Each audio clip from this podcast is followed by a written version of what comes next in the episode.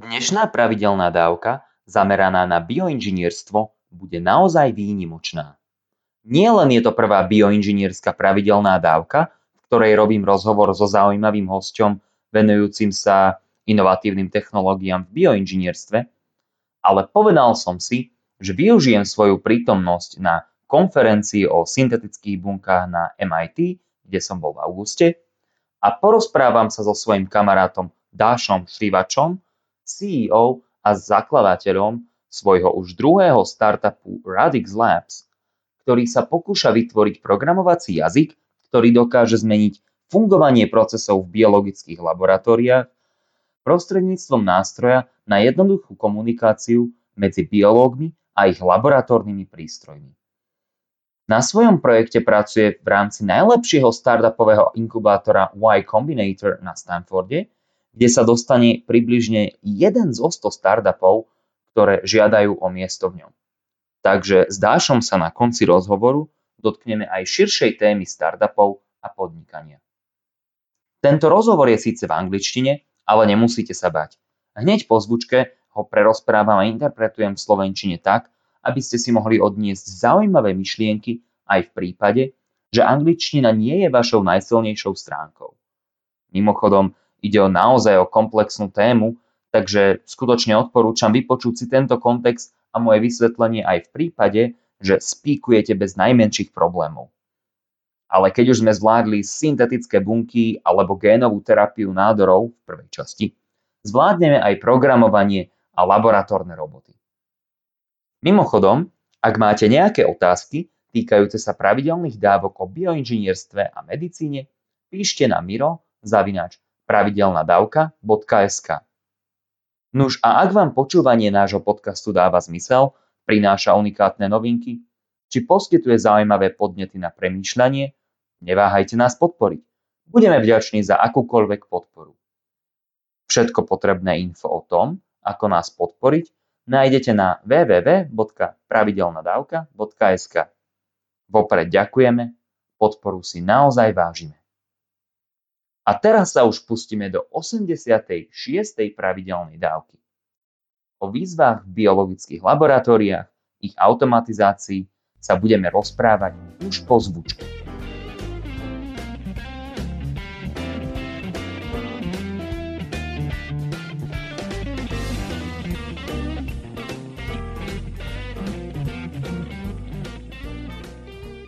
Sterilné prostredie, obrovské laboratóriá, sofistikované prístroje od výmyslu sveta, nepreberné množstvo chemikálií, ideálne tých nebezpečných, ktorých fľaše sú pokreslené smrtkami. Aspoň takto si množstvo ľudí predstavuje špičkové biologické laboratória. A bioinžinierov, biológov či chemických inžinierov si potom predstavujeme ako intelektuálnych supermanov v elegantných bielých plášťoch, ktorí presne vedia tieto stroje ovládať a namiešajú nám s úsmevom ten správny priemyselný produkt, liek či vakcínu každý jeden deň ešte pred obednou prestávkou. Takto to však nie je.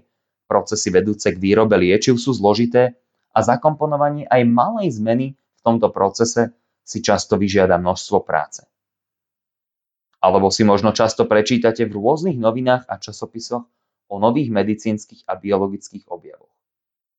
Veď všetci poznáme bombastické časopisové články o blahodárnom vplyve čokolády, začínajúce v štýle vedci z Harvardu objavili, že takéto články väčšinou nepochádzajú z bombastických objavov vedcov, no skôr z nepochopenia či zo zlej interpretácie tými, čo tieto novinové články píšu, prípadne z honu za senzáciou.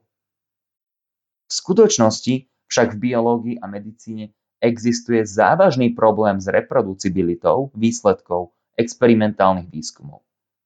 To znamená, že aj napriek úzkostlivému následovaniu postupu opísaného v sekcii metódy vedeckých článkov nedokážu ani naozaj kvalitní experimentátori prísť k rovnakému výsledku alebo aspoň k akceptovateľnému výsledku z hľadiska štatistickej odchýlky. A samozrejme, nebavíme sa tu o žiadnych konšpiráciách, ale o serióznej vede. Napríklad článok publikovaný vedcami z biotechnologickej spoločnosti Amgen v roku dvetisícdvanásť v prestížnom časopise Nature vzbudil pozornosť alebo hrôzu tým, že napriek snahe vedcov z tejto spoločnosti nebolo možné zreprodukovať výsledky štyridsaťsedem z päťdesiattri štúdií týkajúcich sa rakoviny, ktoré sú považované za mimoriadne významné. Túto štúdiu prikladám v druhej referencii k podcastu. Uznajte, šesť z päťdesiattri štúdií, ktoré dokážu byť verifikovateľné, to je naozaj bieda. Samozrejme, to, že vedci neboli schopní zopakovať tieto výsledky, neznamená, že výsledky sú nesprávne, alebo že ľudí niekto chce klamať, takže všetci konšpirátori a savopiči, dajte si pohov. Jednoducho to znamená, že moderná biológia a medicína má problém, ktorý treba vyriešiť. A tento problém leží najmä v človeku. Áno, priznajme si, že človek je na figu, pokiaľ ide o opakovanie experimentov. Sám to z laboratória poznám. Raz je vám teplo, potom vás omínajú rukavice, v ďalšom prípade zase rozmýšľate nad tým, čo si dáte na obed. A jednoducho nedokážete vždy držať pipetu rovnakým spôsobom, stláčať ju konštantnou rýchlosťou, či vložiť presne rovnaké množstvo vzorky dé en á do agarového gélu. A takto vzniká množstvo chýb. Človek je skvelý systém, no nie na všetky úlohy. Riešenie však nebudú predstavovať veštice ani opustenie prísnych vedeckých metód.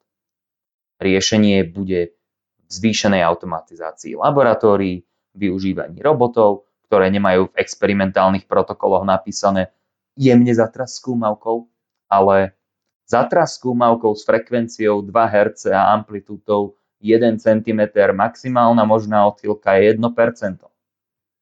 Molekulárni biológovia sa časom budú meniť oveľa viac na matematikov a programátorov, ako to často, aj s prekvapením, zisťovali napríklad moji kolegovia biochemici počas môjho štúdia na Imperiali.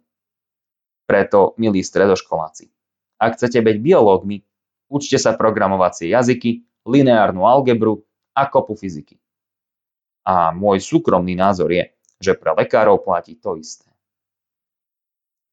No a automatizácia laboratórnych procesov je tým, čomu sa chce venovať Dash. Podľa svojich slov je to internetový samouk, ktorý sa rozhodol odísť z univerzitných štúdií ako Mark Zuckerberg alebo Bill Gates. Vždy ho zaujímali distribuované systémy a počítačová veda. A úplnou náhodou sa dostal do komunity, kde polovicu ľudí tvorili biológovia a polovicu tvorili počítačoví inžinieri. Naša konverzácia sa potom zvrtla úplne iným smerom. Rozprávali sme sa, že čo je to vlastne ten počítač? Schválne. Koľký z vás by vedeli takto sleku dať nejakú definíciu? A kraksňa, ktorá ma stále štve a mrzne, sa neráta. Podľa Dasha je teda počítač tvorený tromi časťami, pamäťou, nejakým kontrolným systémom, čo je vlastne čierna skrinka rozhodujúca o tom, čo sa deje so signálmi, ktoré idú dnu. A nakoniec nejaká fixná funkčná jednotka, ktorá dokáže robiť logické operácie. Toto sa nazýva von Neumannova konštrukcia počítača.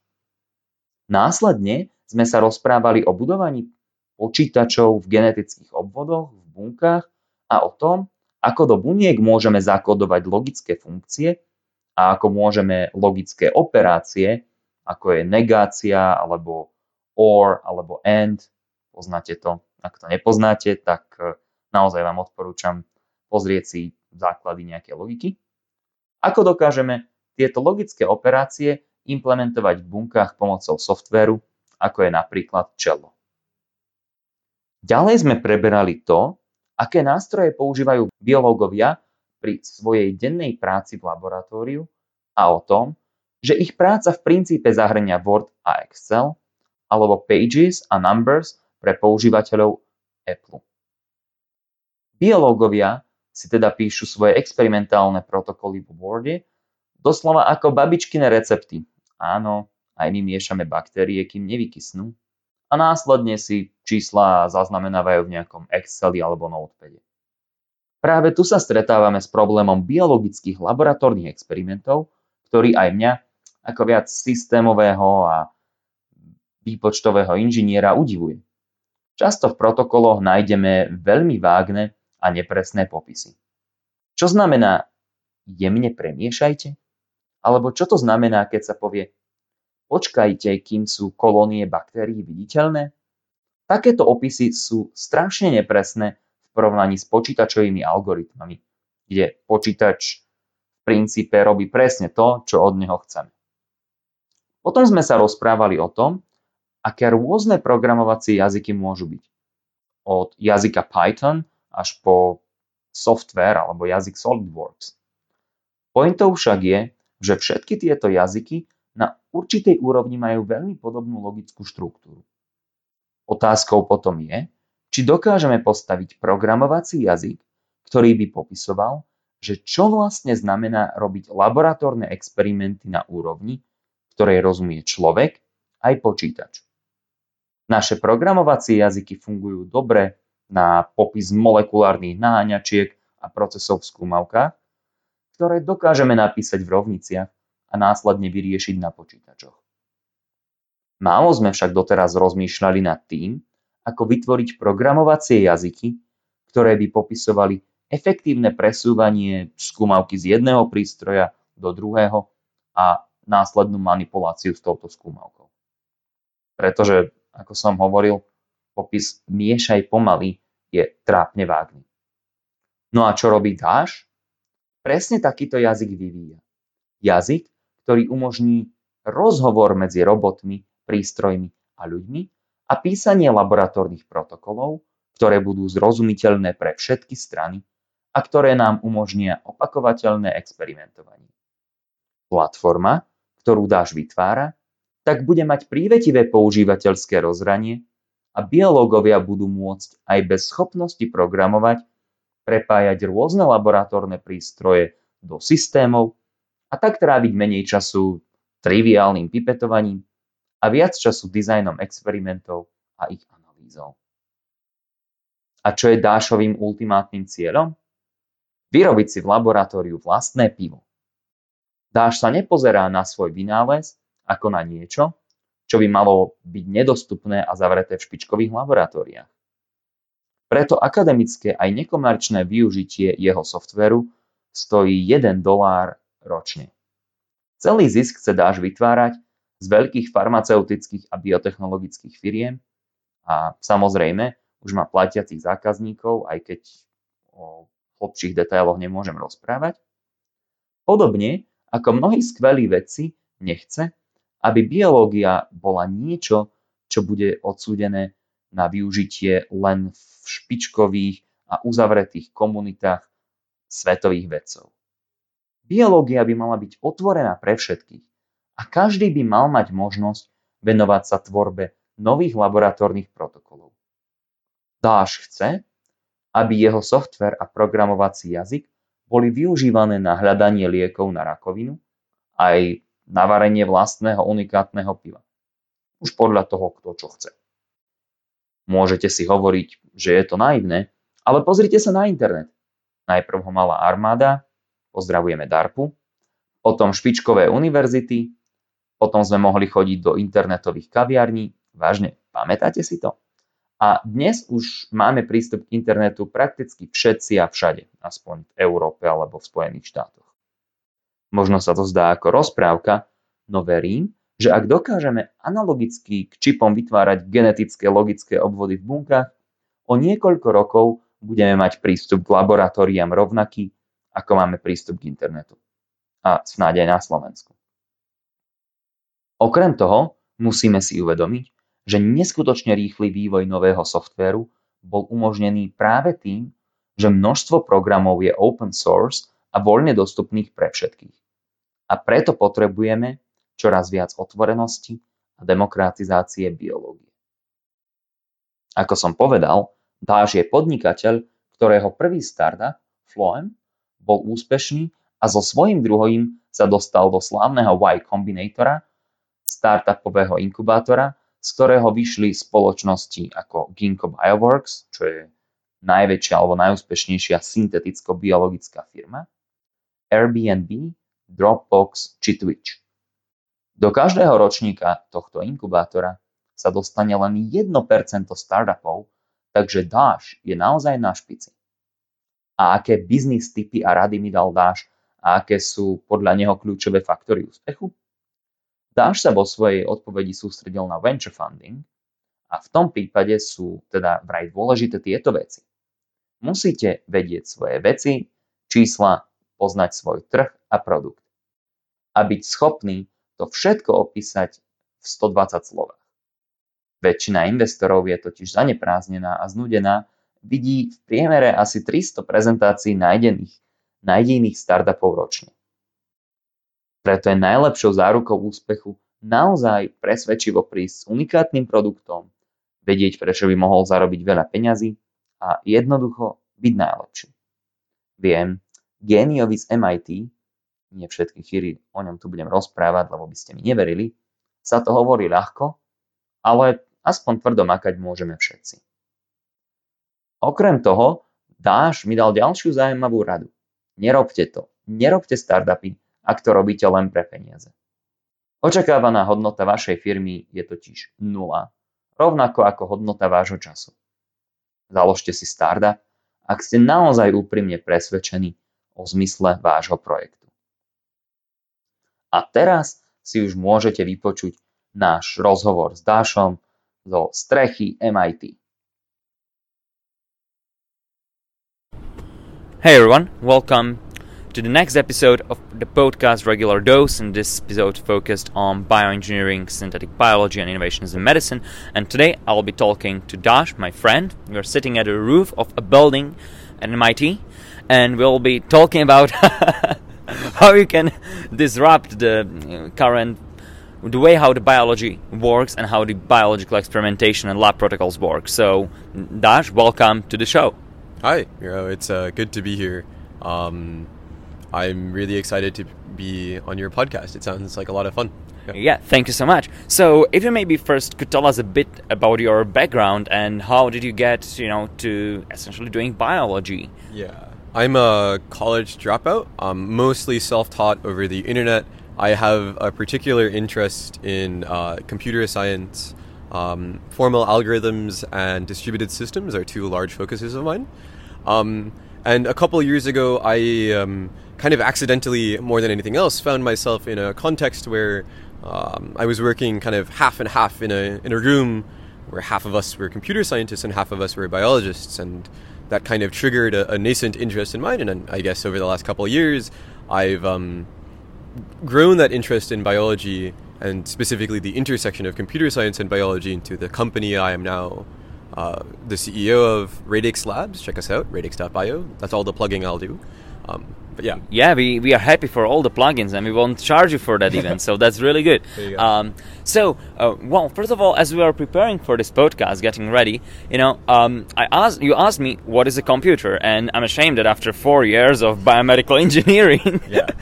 at Imperial, I wasn't able to like really answer. So, uh, if you could maybe tell tell us on conceptually what a computer is.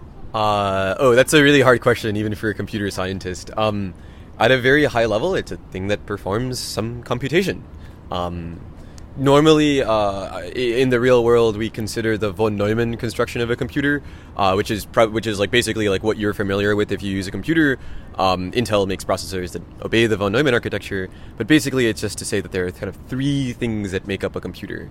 We generally have some memory uh, where we can put some values. This is isomorphic to the uh, the Turing machine, infinitely long tape, if you've ever heard what a Turing machine is. Um, then there's like some control systems, which is this black box-ish kind of thing that decides, that is kind of loaded with, with some control code that then goes like, uh, allows it to, the control to kind of index into that memory. Then lastly, we ha- kind of have fixed function units, um, or they normally call it the arithmetic and logic unit, because that's a, some pretty useful um, fixed functions to have is uh, not and and, and um, like add numbers. So uh, this is the von Neumann construction of the computer. There's fixed function, control, and memory, and uh, we use these to build these things that we called computers. Right, so that's interesting. So these three distinct things. So, and we know that a lot of work has been done, actually, you know, trying to accomplish the construction of the computers and, you know, logic gates and the cells. We've got this so- cool software called Cello, and we've got stuff like, uh, hey, my my hey my my my, my academics did that. So like, I need to, I need to defend my colors. It's just funny that you you're like, uh, I I still don't know what like a, a Turing machine or a computer is, but you know what Cello is, which is like advanced c- computer science applied to biology. It's it's just funny. I like it. Yeah, folks, for those who are philosophers, um, basically we are talking about the way how you can you can easily like build um, logic logic operations in the cells. But uh, but uh, I'm digressing. What I wanted to ask was, how does the definition of the computer, how this relates to biology, and how could the maybe thinking about computers help our efforts in a biological laboratory? So I want to distinguish two things in which you said. Um, one of them is h- computers helping biology. I used to work in that for two years. I was doing um, uh, quantum molecular dynamics approxim- approximation using neural networks. Uh, we actually ran one of the largest supercomputer jobs in Sequoia uh, that we got to run. It was cool. Um, but then you said uh, using computers to help with lab experimentation, and these are kind of two independent problems. One is all about the jiggling of molecules around, and has received a lot of attention from physicists, computer scientists, and big uh, N S F grants. The other is kind of, in, in comparison, almost like a not so much explored area. Like, how can uh, computers help with uh, everyday lab experimentation for most biologists? Um, in, in my experience means that like Microsoft Word and Excel are really useful tools, and we should write down our lab protocols in Microsoft Word and then punch our data into Excel after we're done with it. And I think that's like a very concrete way in which um, software or computers have helped um, experimentation, but it's kind of lacking compared to the awesomeness that we've been able to accomplish in uh, computers helping biology, either through bioinformatics or, or like I said before, quantum molecular dynamics. Okay, so maybe to provide a bit of context. So um, I, I've got some laboratory experience. I've worked in Drew's lab at Stanford, but mostly I consider myself kind of a system system engineer. Like, I want to do control systems, all the feedback. And, you know, when we work with the computers, we've got algorithms that are kind of very precise way of writing down things, and kind of, if I read an algorithm, I should know how to perform a certain operation. While in biology, you often see things like, you know, um, step one, um, put this much this much amount of substance into the test tube, but then you see step two, stir gently. Nobody knows what stir gently means. So are you addressing the problems like this? Yeah, yeah, that's actually the kind of the core thesis around which Radix is, is built around, is to say that, like, actually, when you're in biology, you really do want to be specifying algorithms for what you want to do in lab, and consider the lab the computer that algorithm runs on. You're you're part of that as you as you move things around the lab. That's your control unit saying, I'm going to move a value from this memory location, this beaker, to this other beaker. It may, it may be bigger because, like, you have to do some stuff in it, and you need bigger memory.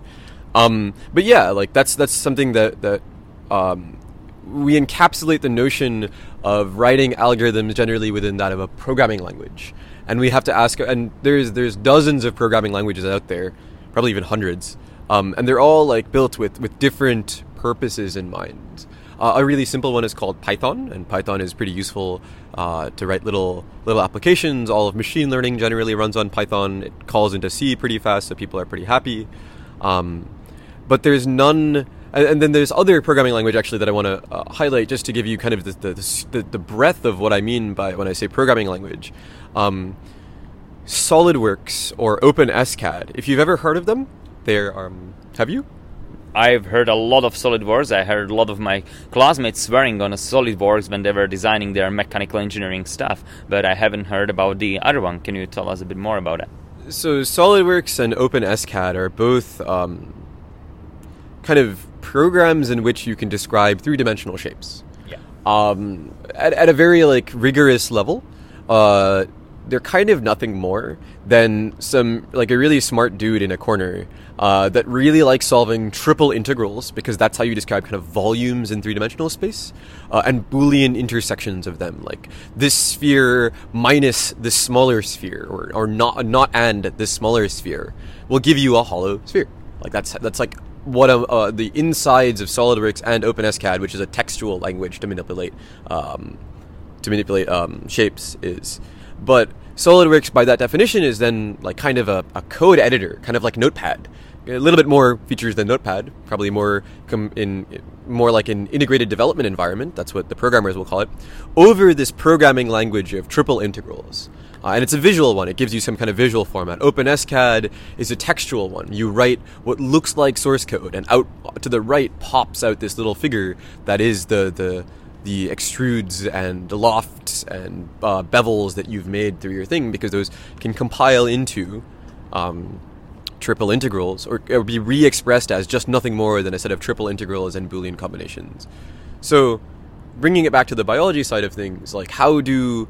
Is it possible for us to build a programming language that encapsulates um, kind of what it means to do lab biology? Not what it means to do biology, not what molecules mean to jiggle around, because that's actually a pretty well understood problem, and people have been working on this for a long time.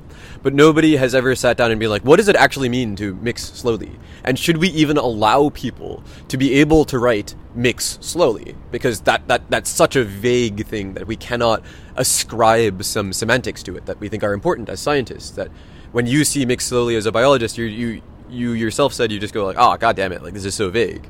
So clearly we shouldn't be able to allow people to write that, if that makes sense. So the idea would be essentially, let's develop a way, a programming language that enables the people to write protocols in a clear and essentially um, one-to-one meaning way, and ideally maybe perhaps in a way so that kind of the machines and robots can understand it, so that so that protocols are unambiguous and you can essentially uh, reproduce the results and avoid the issue that we currently have in biology, that most of the research in biology and medicine is reproducible. Yes, that's a that's a very good. You you want more than just a programming language, but yeah, that's where you start.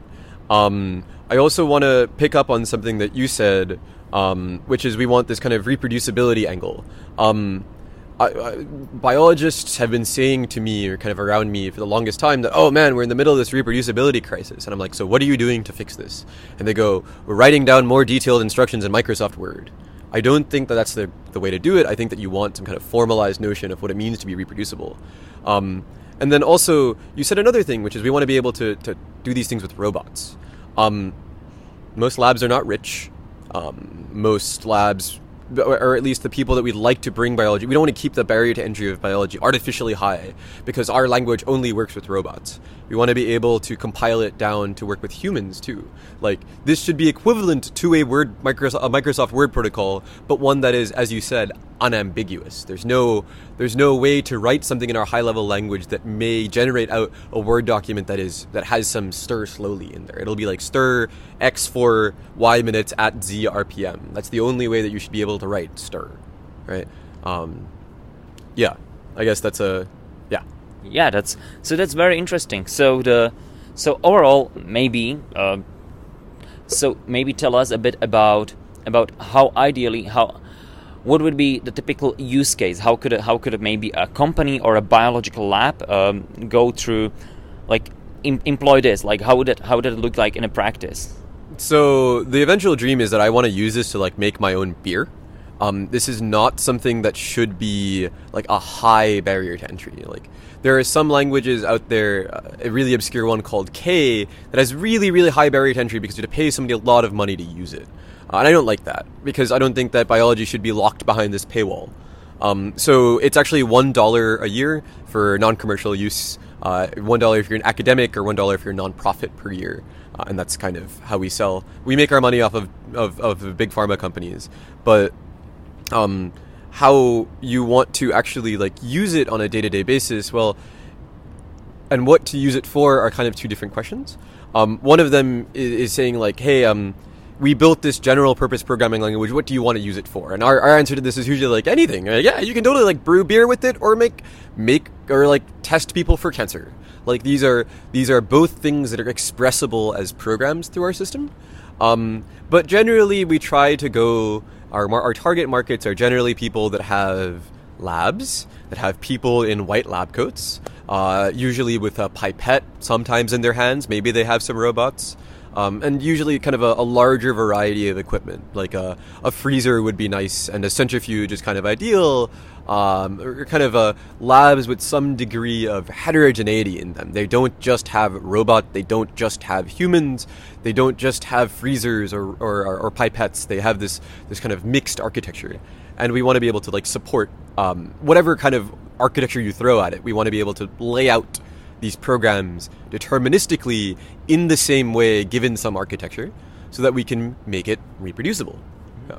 I think this is really great because it gets us to to democratization of biology, right? This is very important because like how how the software how the software could evolve so well, well this is because it essentially became open source. You didn't have to pay. You don't have to pay to use Python, and therefore, you know, the the barrier to entry is very low. And pr- probably that would be really great if we could have something like this in biology. And and perhaps even if you're, you know, if you're a poor student in Slovakia, you know, like me in high school, you could you could theoretically come up with a protocol that would be readable for other students, and you you could have like open source collaboration and then quickly quickly improve on that. So yeah. I just want to talk about one thing with regards to accessibility.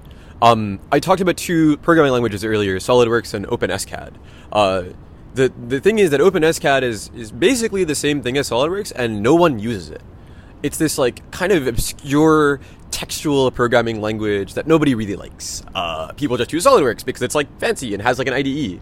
Yeah. So Um, we and, and the, one of the things that we learned was that like, hey, um, biologists really don't like monospaced text. Like text that looks like code is not safe to give to a biologist and expect them to be immediately comfortable in it.